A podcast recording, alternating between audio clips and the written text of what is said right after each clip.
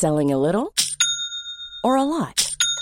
Shopify helps you do your thing however you cha-ching. Shopify is the global commerce platform that helps you sell at every stage of your business. From the launch your online shop stage to the first real life store stage, all the way to the did we just hit a million orders stage. Shopify is there to help you grow. Shopify helps you turn browsers into buyers with the internet's best converting checkout.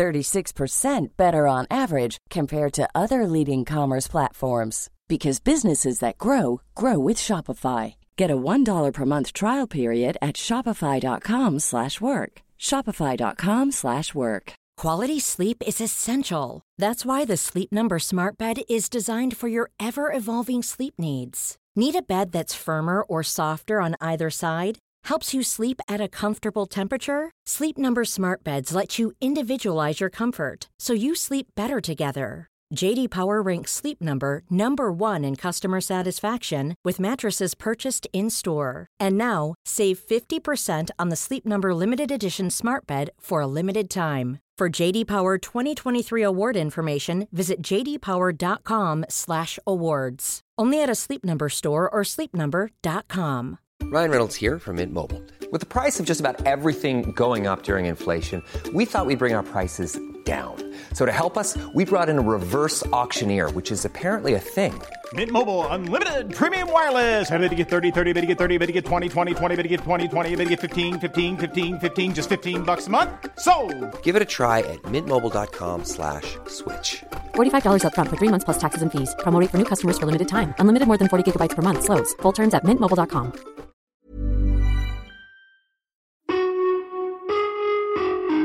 Här har vi någonting i en ganska liten ort som närmast kan beskrivas som ett, ett mörker som börjar breda ut sig över, över Västernorrland. Lite Sagan om ringen, eh, typ. Va? Det här är historien om en polisjakt. Det här är liksom ett, eh, det är ett never-ending game. Liksom. Det kommer inte gå att vinna. Det, det är helt omöjligt. En polisjakt som pågår i nästan sju år. Och i det liksom vakuumet som uppstod så tror jag att vi, vi tappade lite, lite koll på vart saker och ting var på väg. I Västernorrland har ett kriminellt nätverk vuxit sig allt starkare. Man fick aldrig lämna ut något nummer, aldrig nämna vid namn var grejerna kom ifrån. Mannen som polisen jagar kallas Grizzly. Han har varit VD för sitt eget lilla företag. Polisen misstänker honom för att vara en av ledarna i ett nätverk som ligger bakom den ökade narkotikasmugglingen. Sen kanske han har några delägare också som man ska dela pengarna med. Och det ökade våldet i Västernorrland kring Härnösand och Kramfors. Jag har personligt emot de här poliserna. Jag har ingen kommentarer till någonting när det, Är det gäller skälet dem. till att du inte vill säga det under förundersökningen? Du gillar dem inte? Alltså jag har ju 12 tidigare narkotikabrott med de här poliserna Ja. som jag har blivit friad från. Ja. De har gjort exakt på samma sätt som de gör nu. Men spåren av Grizzly går att följa långt ner i södra Sverige. Till Stockholm, Uppsala och Eskilstuna. Till och med ner till Spanien. Ja, såklart man ska vara i Spanien. Varför ska man vara i Spanien? Därför att Spanien är Europas största hubb när det gäller narkotikasmuggling. Men Grizzly klarar sig undan längre straff gång på gång. Det är ingen som golar på en sån där kille. Han har ju varit med och använt vapen förr. För det är sällan de högst upp i narkotikanäringskedjan döms. Det smäller ju överallt. Och vi är konstant tvåa. Inte tvåa så att vi liksom inte vet vad vi ska göra, inte så att vi saknar metoder, inte så att vi liksom är handikappade och inte förstår liksom vad, vad, vad, hur vi ska hantera det här. Utan tvåa med utgångspunkt ifrån att vi har inte koll på den lokala lägesbilden tillräckligt bra. Och det beror på att vi måste flytta runt hela tiden. Men det här är också en historia om kontroversiell bevisning. Det är nu fritt fram att använda uppgifter från den krypterade tjänsten Encrochat som bevis i domstolar. Där den svenska polisen plötsligt får tag på kriminell kommunikation i klartext. Anom är säkert va? 100 procent. Det handlar om Anom, Encrochat och Sky ECC. Appar där de misstänkta länge kunnat tala helt fritt i skydd av krypterad mjukvara. Men som polisen till slut kunnat infiltrera. Resultatet? Över 2200 fängelseår har delats ut bara i Sverige. Just nu pågår ett stort antal rättsprocesser och utredningar kring grova brott kopplade till gängkriminalitet i Sverige där bevisningen delvis bygger på information från den krypterade tjänsten Encrochat. Det här är alltså historien om ett sånt ovanligt fall där en person i toppen fälls. Du ville berätta lite själv. Ja, jag... Varsågod. eh, Den här anomen, eh, telefonen, jag vill eh, erkänna att det är jag som har använt den. Och gjort den här eh, 10 kilo amfetamin. Det här är Spår, säsong 9. Jakten på Grizzly med Anton Berg och Martin Jonsson. Och som ni kanske redan vet så växer vår redaktion. I förra säsongen om Da Costa-fallet fick ni höra en ny röst i spår. Maria Hansson Botin. Och jag funderar på om det utifrån alltså de uppgifterna som finns i protokollet går att så här, kanske tillsammans med väderdata från det här året skulle gå att säga någonting om hur länge de kan ha legat. Den här säsongen har vi även börjat arbeta ihop med Eva-Lisa Wallin. Välkommen Eva-Lisa. Vad, vad är det för fall vi kommer få höra? Vi kommer få höra om en rätt eh, stor polisinsats som eh, genomfördes eh, 2017, 2018, en bit in på 2019 i Västernorrland. Framförallt Härnösand men även Sundsvall, Kramfors, Timrå och andra orter i Västernorrland. Där polisen såg hur våldet ökade, den öppna narkotikahandeln ökade och man helt enkelt försökte göra sitt för att stoppa det nätverk som man såg hade vuxit fram under ett antal år. Och hur försökte man stoppa dem? Man använde sig av någonting som man kallar för kriminalarboristisk metod. Det vill säga man började kapa grenarna på det här trädet eller nätverket utifrån och in till kärnan eller stammen då. Och dit räknas då Grizzly, en person vars eh, fotspår vi går i. Du är ju själv ungefär härifrån, från Sundsvall ju. För du har ju levt i det här utredningsmaterialet i flera månader nu. Hur har det varit att liksom komma tillbaka till där du kommer ifrån? Den rätt eh, välordnade uppväxt som jag hade, där såg inte jag särskilt mycket av den här skuggsidan. Och eh, jag ser heller inte det idag. Nu är det rätt många år sedan jag flyttade ifrån Sundsvall. Men det har varit väldigt intressant att se den här liksom andra sidan på något vis och att förstå mekanismerna och också höra personerna själva som har varit i den här världen, kanske fortfarande har någon fot i den, berätta själva om hur de ser på det här. Var ska vi börja jakten? Vi börjar med att gå i eh, Grizzlys fotspår kan man säga. Och den historien, den börjar faktiskt i Eskilstuna.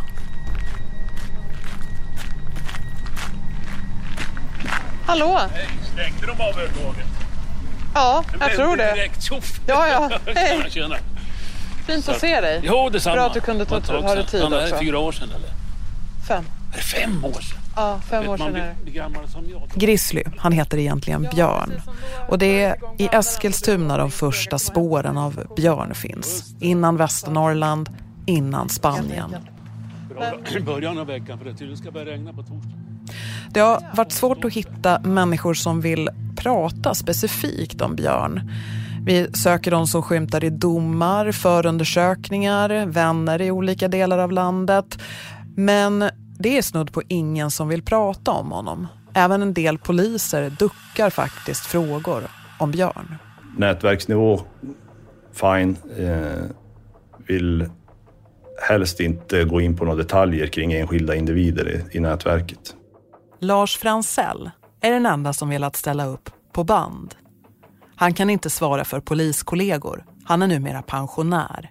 Men han tror sig veta varför ingen av dem som står Björn nära kan eller vill prata. Den här tystnadskulturen den har ju funnits i evigheter. Det är ingen som golar på en sån där kille. Han har ju varit med och använt vapen förr. Då, då är det tyst som gäller. Lars Fransells poliskarriär den är lika lång som jag är gammal, det vill säga drygt 40 år. Numera är han som sagt pensionär, men har jobbat både inom utryckningen och de senaste 20 åren som utredare av grova brott. Senast vi sågs var för fem år sedan. Då jobbade jag för Sveriges Radio, P1-programmet i lagens namn. Och vi åkte till en mordplats i Årby i Eskilstuna. Kan du berätta var, vart är vi på väg nu någonstans? Efter ditt önskemål så vill du ju göra intervjun ner på brottsplatsen. Och dit är vi på väg nu. Får vi se om vi kan kliva ur i blåsten. Då var jag här för att prata med Lars Fransell om ett ouppklarat mord. Nu, flera år senare, så får jag höra från olika källor att det mordet, som då fortfarande är ouppklarat, det går att koppla till kretsen kring Björn. Ja, det är ett sånt där miljonprogramsområde som byggdes runt 64-65 någonting. Eh, Jag vet inte hur många människor som bor där men det är rätt många tusen faktiskt. Det är höga hus. Björns liv det är ett liv som är kantat av kriminalitet. Hans belastningsregister är på hela sju sidor. 1998, när Björn är 13 år gammal, då har hans mamma kontaktat socialtjänsten för hon misstänker att Björns kompisar är missbrukare och kriminella. Två år senare då har han hoppat av skolan och vid millennieskiftet är han placerad i ett familjehem.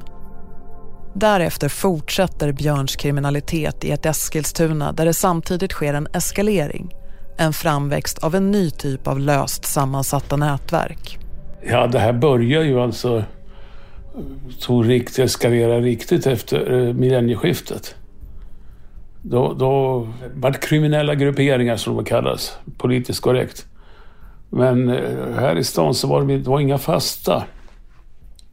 Utan de var flyktiga mellan varandra. I socialtjänstens anteckningar om Björn från den här tiden kan jag läsa att han har rätt stökiga år med positiva drogtest, det är knivhot mot en skolkompis, han bor på familjehem och en socialtjänst som i februari 2002 lite uppgivet konstaterar att, citat, insatser enligt socialtjänstlagen var uttömda, slut citat.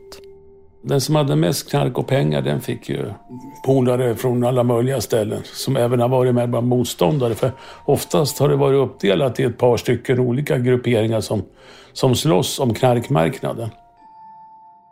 Våren 2002 då blir Björn tvångsplacerad på Bärby ungdomshem utanför Uppsala.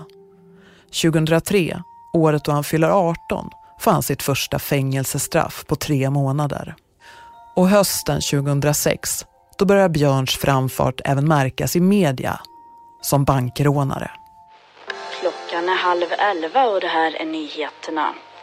Fyra personer rånade Rekarnes Sparbank i Torshälla för en timme sedan. De ska efteråt ha försvunnit i en bil. Det är en torsdag i mitten av november 2006 vid halv tio på morgonen som en ruta pangas på baksidan av lokalen som inrymmer Rekarnes Sparbank i Torshälla. Det är Lars Fransell vid Sörmlandspolisen. 09.33 på förmiddagen här så var det fyra gärningsmän som eh, tog sig in på Sparbanken i Torshälla. Maskerade män tar sig in. En av dem med skjutvapen, en med kofot. En av männen är Björn. Ja, det är ruskigt, sa jag. Är ju... En av de tre anställda gör tre automatiska uttag på vardera 30 000 kronor och räcker över till en av rånarna. Någon av dem säger, jag går och startar bilen. Hur känns det att något sånt där händer här igen då? Det kan ju hända. Det händer ju var som helst så det är ju i och för sig inte så konstigt. Det hela är över på två minuter. Björn och de andra försvinner i en flyktbil. Några skott avlossas inte. Polisen Lars Fransell minns rånet. Då fick vi fram så pass mycket uppgifter, för det var ganska färskt, om att var flyktbilen hade tagit vägen. Och att det gick rätt fort att få fatt på Björn och gärningspersonerna. Och någon av poliserna Eh, fick för sig att de, ja, den där bilen har jag sett där och där. Så att eh, de åkte iväg till den adressen där de hade sett en liknande bil förut och det var ju ute i Skiftinge. Salsidan. Och sen var det en... Ja, det var, en, det var inte efter boken direkt utan en av konstaplarna gick och knackade på dörren. Och någon öppnade och sen small det ju. De satt och delade upp pengarna. Det såg man genom fönster, källarfönstret. Eh, Våra spanare talade om att ja, vi har buntat dem nu, som vi brukar säga. De har handbojor på ryggen. Inom bara några timmar får P4 Sörmland rapportera om att rånet skett, vad vittnen sett och att polisen griper misstänkta gärningspersoner. Sveriges Radio P4 Sörmland. Klockan är halv två, här är nyheterna. Tre personer har gripits misstänkta för rånet mot Rekane Sparbank i Torshälla i förmiddags. Polisen vill i nuläget inte säga hur gripandena har gått till eller vilka spår man har. Björn och två andra grips på bar gärning och döms mot sitt nekande. De tre männen, två från Eskilstuna och en från Torshälla, får tre års fängelse för bland annat rån. När de inte tänker på de här odågorna, det är att eh, det blir konsekvenser för livet för de här anställda där inne. Otroligt chockade och traumatiserade efteråt. Krakar. Uppskakande utav bara den för de där krakarna. Så att, eh, Björn börjar avtjäna straffet för rånet sommaren 2007. Det är hans första längre fängelsestraff. Tre års fängelse för rånet mot Eskilstuna Rekanes Sparbank i Torshälla. Men även brott som narkotikabrott, rattfylleri, olovlig körning och brott mot knivlagen. det var ju kända busar. De höll ju på med det mesta. Vad var det mesta? Narkotika eh, framför allt. Och A lot can happen in three years, like a chatbot may be your new best friend. But what won't change? Needing health insurance. United Healthcare Tri Term Medical Plans, underwritten by Golden Rule Insurance Company, offer flexible, budget friendly coverage that lasts nearly three years in some states. Learn more at uh1.com. How would you like to look five years younger? In a clinical study, people that had volume added with Juvederm Voluma XC in the cheeks perceived themselves as looking five years younger at six months after treatment. Look younger, feel like you. Add volume for lift and contour in the cheeks with Juvederm Voluma XC. Reverse signs of aging by adding volume to smooth laugh lines with Juvederm Volure XC. For important safety information and to find a licensed specialist, visit juvederm.com. That's J U V E D E R M.com. Not for people with severe allergic reactions, allergies to lidocaine, or the proteins used in Juvederm. Common side effects include injection site redness, swelling, pain, tenderness, firmness, lumps, bumps, bruising, discoloration, or itching. There's a risk of unintentional injection into a blood vessel, which can cause vision abnormalities, blindness, stroke, temporary scabs, or scarring. Talk to a licensed specialist to find out if it's right for you. There's never been a faster or easier way to start your weight loss journey than with PlushCare. PlushCare accepts most insurance plans and gives you online access to board-certified physicians who can prescribe FDA-approved weight loss medications like Wigovi and Zepbound for those who qualify. Take charge of your health and speak with a board-certified physician about a weight loss plan that's right for you. Get started today at plushcare.com slash weight loss. That's plushcare.com slash weight loss. plushcare.com slash weight loss. lyckades skrämma folk och eh, ja, butiksrån. Så att det var ju fullfjättrade eh, banditer. Det var de alla tre. Kända till namn och utseende av de flesta poliser här i stan. Under tiden på anstalt döms Björn för våld mot tjänsteman och samma år som han avtjänat straffet för rånet döms han till två korta fängelsestraff till. De här åren sker också en slags upptrappning av våldet i Eskilstuna. Utöver de löst sammansatta nätverken, som Björn anses höra till, finns också en närvaro av mer traditionella, hierarkiska gäng som Hells Angels. Sveriges Radio P4 Sörmland. Två Eskilstunabor med kopplingar till motorcykelklubben Hells Angels har anhållits för utpressning. De greps igår eftermiddag. Ett nytt nätverk etablerar sig också under en kortare tid. MC-gänget Black Cobra kommer från första början från Danmark där de etablerat sig kriminellt. Sedan har deras nätverk spridit sig till Malmö där polisen vet att de har ett 30-tal medlemmar. Inslaget är från juli 2009.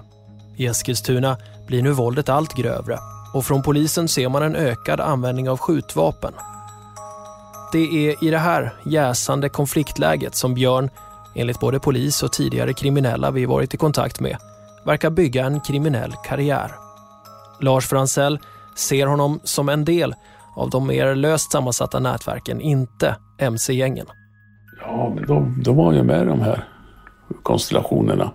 Utmärkt. Vilken av dem? Ja, i de här konstellationerna. Det, det, det var ju flytande. Det var ju inte några fasta grupper, så att det var inte två gäng som krigade mot varandra så här, utan sen kunde någon flytta sig till nästa eh, gruppering och det var, det var hattigt. Det som jag sa, det som styrde det var pengar och knarktillgången. Vem man var lojal mot i de där konstellationerna. Till slut får spår, genom att dra en del tidigare kontakter och trådar, tag på en person som lärde känna Björn i Eskilstuna. Vi kallar honom Adam.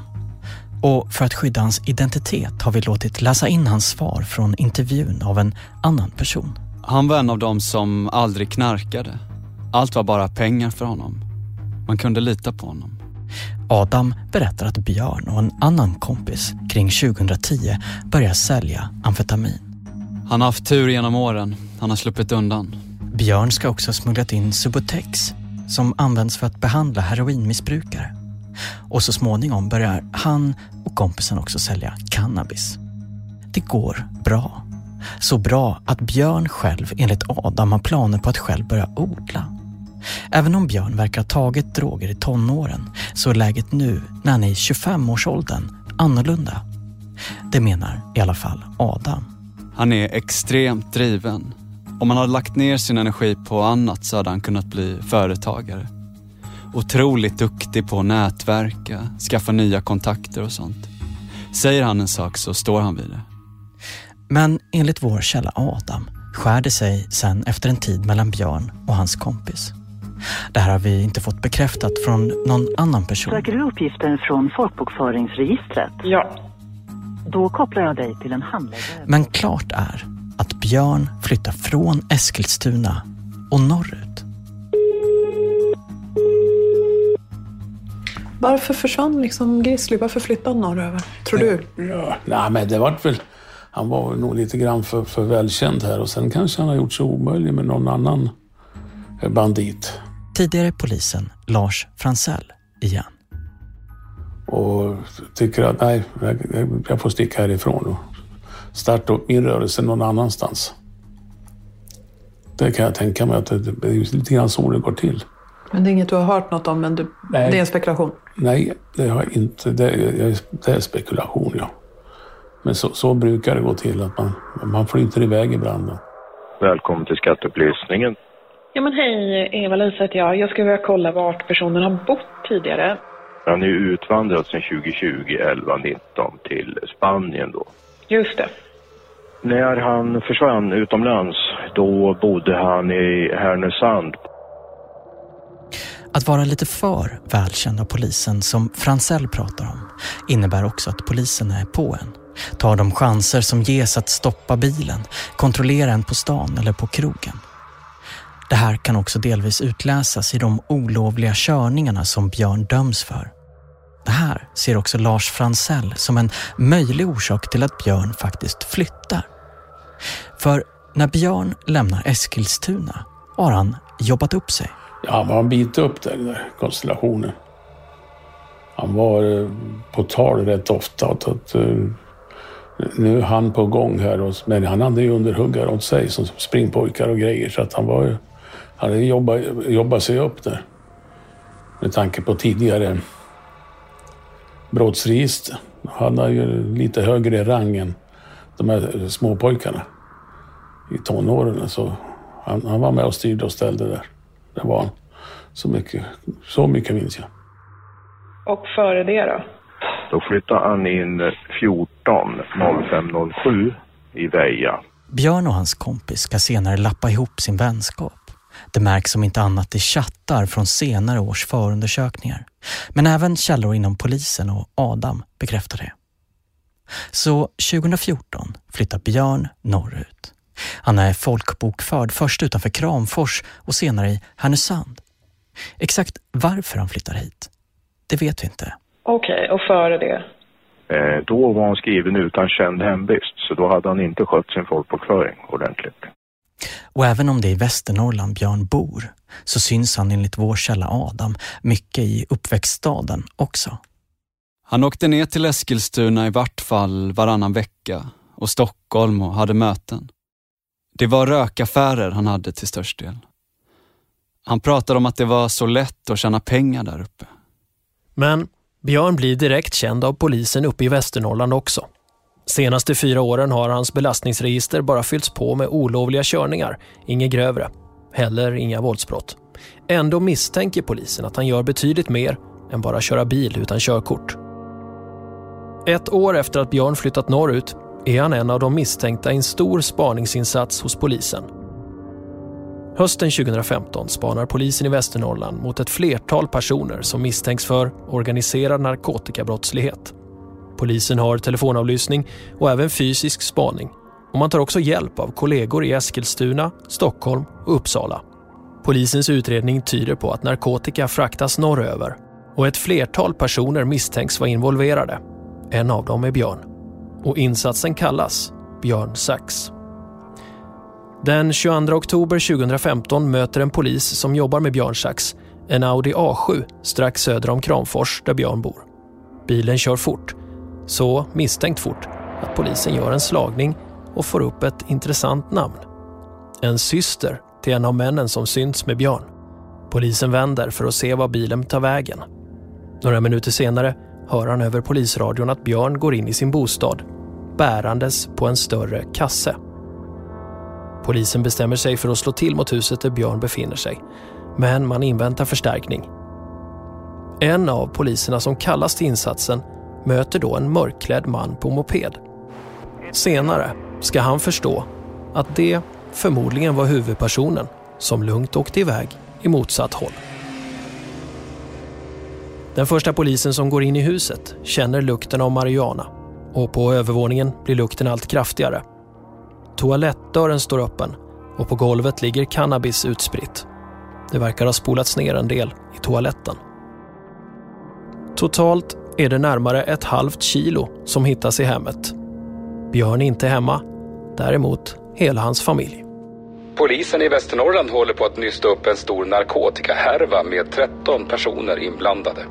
Nio av dem är från Kramfors, Härnösand och Örnsköldsvik och åtalas nu för att ha skaffat och förvarat kilovis med narkotika. Och här hittar vi de första spåren i polisens alla utredningar på att Björn inte bara är en vanlig småkriminell. I polisförhören som hålls med honom står att han, citat, anses vara en central person i en organisation där han befattar sig med en större mängd narkotika. Men det här förnekar Björn. I förhören om narkotikan som hittas i hans hem säger Björn att han aldrig ingått i en organisation i hela sitt liv och aldrig ett gäng heller. Även om han medger att de exakt 424,3 grammen cannabis som hittades hemma hos honom är hans. I ett av de första förhören påstår Björn att cannabisen skulle använts för eget bruk. Den förklaringen köper inte åklagaren. Operation Björnsax leder istället till att Björn och ytterligare sex personer åtalas för att, citat, i Eskilstuna, Stockholms och Västernorrlands län uppsåtligen och olovligen tagit befattning med 1706 gram amfetamin och 1935 gram cannabis, vilket är narkotika. Narkotikan har inte varit avsedd för eget bruk och förfarandet har varit ägnat att främja narkotikahandel. Björn ses som beställaren av narkotikan och så har polisen identifierat ytterligare transportörer och köpare. För Björns del leder det till fängelse i ett år och två månader. Björnsax kommer vara den första operationen i Västernorrland riktad mot Björn. Operationerna tar tid och involverar även poliser i Sörmland och Stockholm. Björnsax kommer följas av ytterligare två insatser. Nästa kommer heta Triss. Då har antalet huvudmisstänkta krympt. Då är Björn en av tre. Där är Halv fem-nyheterna i P4 Västernorrland. Operation Triss, då polisen i Härnösand samarbetar med andra myndigheter för att komma åt den grova narkotikabrottsligheten, ser ut att ha än en gång varit lyckosam. 2018, då kommer Björn inte längre bara vara Björn. Han har gjort sig ett namn i Västernorrland. Nu kommer han att kallas Grizzly. Så här skriver polisen i ett PM. Underrättelsetjänsten gör bedömningen att Björn sannolikt kallas för Grizzly. Smeknamnet är inlagt som ett alias i det allmänna spaningsregistret sedan 2018. Men frågan är om jakten på den här mannen i skuggorna, jakten på Grizzly, gjort att polisen fått ett tunnelseende. Det menar i alla fall hans advokat, Elsa Andersson. Det som jag övergripande reagerade på i det här målet var ju att det fanns ett väldigt tydligt personligt fokus Eh, gentemot min klient och liksom i delar närmast någon typ av demonisering av honom på ett sätt. Eh, man hade initialt, redan innan man grep honom, en, eh, jag tror att man hade gjort någon typ av förstudie eller förinsats där man då hade formulerat en hypotes som gick ut på att Björn då skulle vara en central aktör inom den organiserade narkotikahandeln i Norrland och att han hade tillgång till våldskapital och liknande. Det finns ju liksom en, ett fenomen som innebär att när man har en tydlig hypotes så söker man efter information som bekräftar den hypotesen. Och jag känner att så var väl lite grann fallet här. I nästa avsnitt av Spår. Våldsbrott Eh, stiger med 30-40 procent på ganska kort tid. Det börjar figurera skjutvapen i, i kretsar som man inte har sett förut. Vi hittar en av Grizzlys nära medarbetare. Ja men hej, Eva-Lisa Wallin här. Tjena Eva-Lisa. Mannen är dömd för att ha sålt droger samtidigt som han jobbade som drogbehandlare och med barn som behöver hjälp för att komma ur sitt missbruk. Hej, hur står det till? Sitter och gör något olagligt precis. Pratar i telefon med dig. ah, ja, du... Kör bil, kör bil. Och så möter vi dem längre ner i näringskedjan vars liv förändrats av drogerna som de högre upp smugglat in. Var han farlig? Hotfull? Nej, alltså inte när jag träffar han har han varit hotfull. Men jag har hört andra säga som sagt att han var hotfull. Men jag tycker det är en bra egenskap. Varför det? Jo men i de kretsarna är man tvingad att vara på ett visst sätt annars blir du överkörd, då blir du uppäten. Spår görs av Anton Berg och Martin Jonsson och Eva-Lisa Wallin. Exekutiv producent på Third Ear Studio är Anna Åkerlund. Ansvarig utgivare är jag, Martin Jonsson. Spår är ett samarbete mellan Acast, A1 Produktion och Third Ear Studio. Arkivljuden kommer från Ekot, Sveriges Radio, P4 Sörmland och P4 Västernorrland. Vill du komma i kontakt med Spår? Hör av dig till oss på sociala medier. Hej, it's Danny Pellegrino from Everything Iconic. Ready to upgrade your style game without blowing your budget? Check out Quince. They've got all the good stuff, shirts and polos, activewear and fine leather goods all at 50 to 80% less than other high-end brands. And the best part? They're all about safe, ethical, and responsible manufacturing. Get that luxury vibe without the luxury price tag. Hit up quince.com slash upgrade for free shipping and 365-day returns on your next order. That's quince.com slash upgrade.